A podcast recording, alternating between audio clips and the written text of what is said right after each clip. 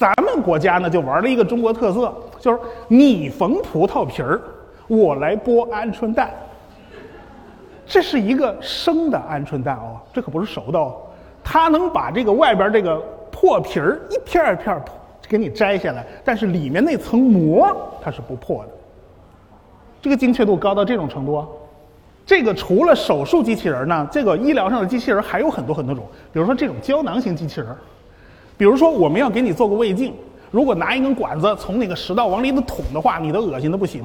呃，这个代价太大了，而且呢，它不能随时监视。那么现在我们就用一个胶囊型机器人，把它吃到你的肚子里，它头上装一个摄像机，然后呢，以呃无线传输的方式，把你胃里的这种图像全都发到外边。或者是时时刻刻做个记录，从你的整个消化道走一遍，我们探查一遍，看看到底有什么问题。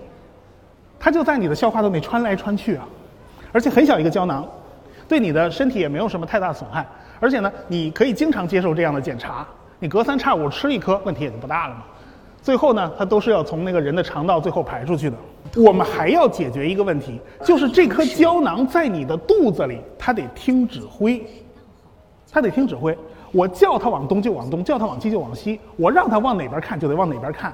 如果仅仅是让它自己随便去瞎走一圈儿，那是不行的。所以呢，现在我们可以用外部磁场操控着这个小胶囊，它往哪个方向走，往哪个方向转，这都是可以做到的。我可以螺旋形绕着你的胃壁转一圈，把你的整个胃扫描一遍，都是可以的。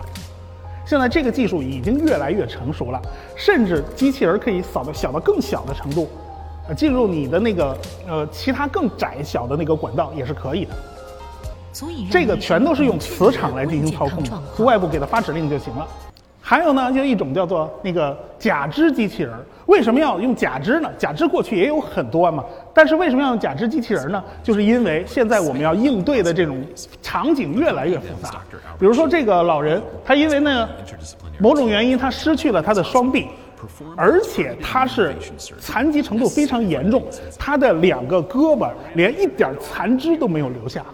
如果你留有残肢的话，我们接一个机械手上去还是可以固定的。但是对于他来讲，这就很难很难了。看这个老人老人他是怎么去接受这个治疗的？这个时候我们就要想尽办法给他装上一副假肢，这副假肢还得能够灵活的去运用。这时候我们就发现啊，他是需要在他身体上扣扣一个罩子。然后呢，要探查他神经还有哪些个非常那个，就是因为你虽然肢体是没有了，但是脑子给肢体发送的那些信号还是在的。我们通过探查神经那种电信号来控制，确定你到底这个胳膊想怎么运动。所以在他的这个假肢的这个外套上呢，就那个画了很多的很多的点，要贴上很多很多的电极，然后要通过他身体的这些个电信号对这个假肢进行操控。但是呢，他自己也要适应一段时间。但是现在已经非常灵活了，你看没有？他完全没有任何残肢，就靠这副骨架就把他的胳膊给架上去了。而且呢，他还要使用手，他十个手指还得非常非常的灵活，你还能干到所有的工作。甚至现在有假肢是可以弹钢琴的。这个时候我们就发现，仅仅靠神经信号，靠那个皮肤上的神经信号是不够的。这个时候就要靠脑机接口了。你没有脑机接口是不行的，只有脑机接口才能传输极其复杂的那些指令。而且呢，有了脑机接口以后呢，就不光是假肢的问题了。如果一个盲人是不是可以通过这种脑机接口来来外把外部摄像头的信号传进你的视神经呢？或者是通过那个呃人工的那种呃，先通过脑机信号把这外界的声音传进你的脑子呢？其实也是可以做得到的。现在这方面呢都在研究。这个呢，还是跟美国军方有关系，因为这种残疾人就是他们制造的最多啊。要知道，我们现在地球上还在发生着非常严酷的战争嘛。呃，还有呢，就是外骨骼，这叫康复机器人了。大家看这个人啊，其实他是那个发生了脑卒中，就是发生了中风。这时候经过治疗呢，他的腿已经可以恢复一定运动了。但是这个时候需要他的肌肉群跟脑子的神经重新产生连接。最好的办法呢，就是让他拼命的去运动，就尽量的去活动。你不能傻躺在床上。这个时候他的肢体是没有力气的，需要把它吊起来或者架起来。原来的康复呢，需要是用个绳子把它挂起来，或者用个什么装置，然后来训练。但是现在呢，我们就发现哎，用这种外骨骼的方式，可以让它一定程度上恢复行走能力，而且对它的神经也有一定的锻炼。大家在《流浪地球二》里面已经看到了，这外骨骼的力气还是非常大的，可以实现很多很多的功能，这个对康复是很有好处的。还有呢，就是这种清道夫啊，这个呢就相对比较简单了，它就是夜里开着一个紫外线灯，在医院大楼里走来走去。现在我想很多那个宾馆呐、旅店呐都有那种免费的机器人送到服务。这个东西呢，并没有什么太高的科技，它只是呢省到好多事儿啊。你毕竟这个医院里面各种病菌它会比较多，你让它夜里没人的时候就去走一遍，这也是挺好的事儿了。还有一种呢，叫做替代者，这是一个临床医疗训练机器人。这个东西是干什么用的呢？它呢被做成了一个类似小男孩的形象。我小时候有一次非常。痛苦的经历，就是那时候我要静脉注射打针，结果这个护士在我左胳膊上扎了五针，在我右胳膊上扎了六针，他居然就没有捅进静脉血管，我就很郁闷。当时我是，我这我我我这个哭的心都有啊。当时小孩打针经常容易哭，后来是护士长来了，护士长经验真的很丰富，他一针就扎进了我的静脉血管，我心说你护士你不要拿我练手好不好啊？现在好了。拿它去练手就行了，而且它全身上下都可以模拟一个真正的小男孩的所有生理指标。呃，你比如说，你要模拟训练心肺复苏，按压他胸腔的时候，他的血压脉搏都是会有变化的哟。比如说，你要做这种气管切开术，比如说给他接呼吸机，他喉部也是有相关的那种装置的。你可以让你去把他那个喉部打开，怎么掐呼吸机，你都会训练一遍。而且呢，他扎了皮肤真的会流血，甚至你拿针扎他，他会啊的一声叫起来。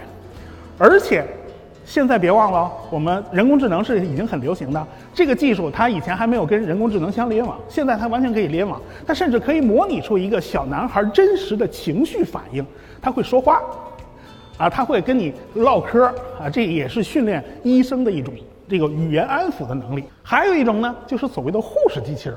因为整个医疗系统啊，整个医院呢，有很多什么端茶倒水啊、送药啊等等一系列复杂的事物。这个时候，我们也可以让这种护士机器人去完成各种各样的操作。这个护士机器人为什么做的有点像个人形呢？有点那个卡哇伊的形状呢？就是因为它毕竟要对人有一个比较友好的界面。如果你愣头愣脑放了一台机器，那就没有什么意思了。你看，它会给每个床位分配药品、分配水，还知道把盖儿关上。很可能普通人都已经。不一定会做得到，他就在这样医院里面或者溜达来溜达去，就完成他的主要工作。当然了，他到时候他要是没电了，他会自己跑回去充电。现在这个这个技术呢已经不新鲜了，因为在我们的日常生活中也是看得到的，只是不是不是拿它放在医院里面当护士用啊。还有一个问题，啊，比如说啊，像我们导播那个摄影师他很瘦，你叫给护士把他抱起来。这个不太费劲。你像我这样的，你你你你打算累死小护士是怎么着？所以不行。所以日本人呢就发明了这样一台机器人，它专门是用来把人从床上抱起来，或者是送到哪个房间去。这个人他没有行走能力，他身体太虚弱了，可是护士又抱不动，或者是旁边有个担架，你得把这个人从床上抱起来放到担架上。他们就研发了这样一个机器人。好了，还有呢就是医院里面的物流仓储管理。要知道，医院里面的那种管理啊，要比我们现在我们我们知道，我们淘宝啊、天猫啊，各种各样的大数据，各种各样的这个这个物流都是有机器人去管理的。甚至港口你都见不到一台人，全见不到一个人驾驶的车辆，甚至整个港口里面全都是自动化车辆在搬运各种各样的货物。但是医疗方面的那个要求就比这个更高了，因为医疗方面要人去管药品。啊，要管这么多药品，要机器辅助的话，这机器不能认错了药啊！你给人发错了，人要吃出问题来的。所以这个大数据该怎么去处理，怎么去认各种各样的药品，怎么编号，这个管理就非常严格了。如果这套机器能够做到位的话，它就比人做的还要好。这就是医疗方面这种大数据的应用，而且呢，也是机器人大显身手的地方，因为它做这种简单、重复、枯燥的工作是对它最擅长的。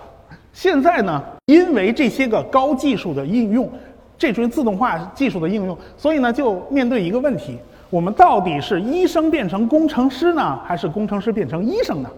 啊，这个两边是要不断的融合的，就说你得学习大量的工程技术，你这边呢你得学习大量的医学知识，否则你设计出来的机器人儿，这医生都觉得不好用，或者是净帮倒忙，这个也不行。所以对人的需求就变得非常重要了。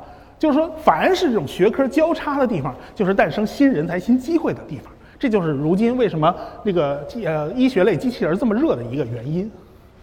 就说这么多了。好，谢谢。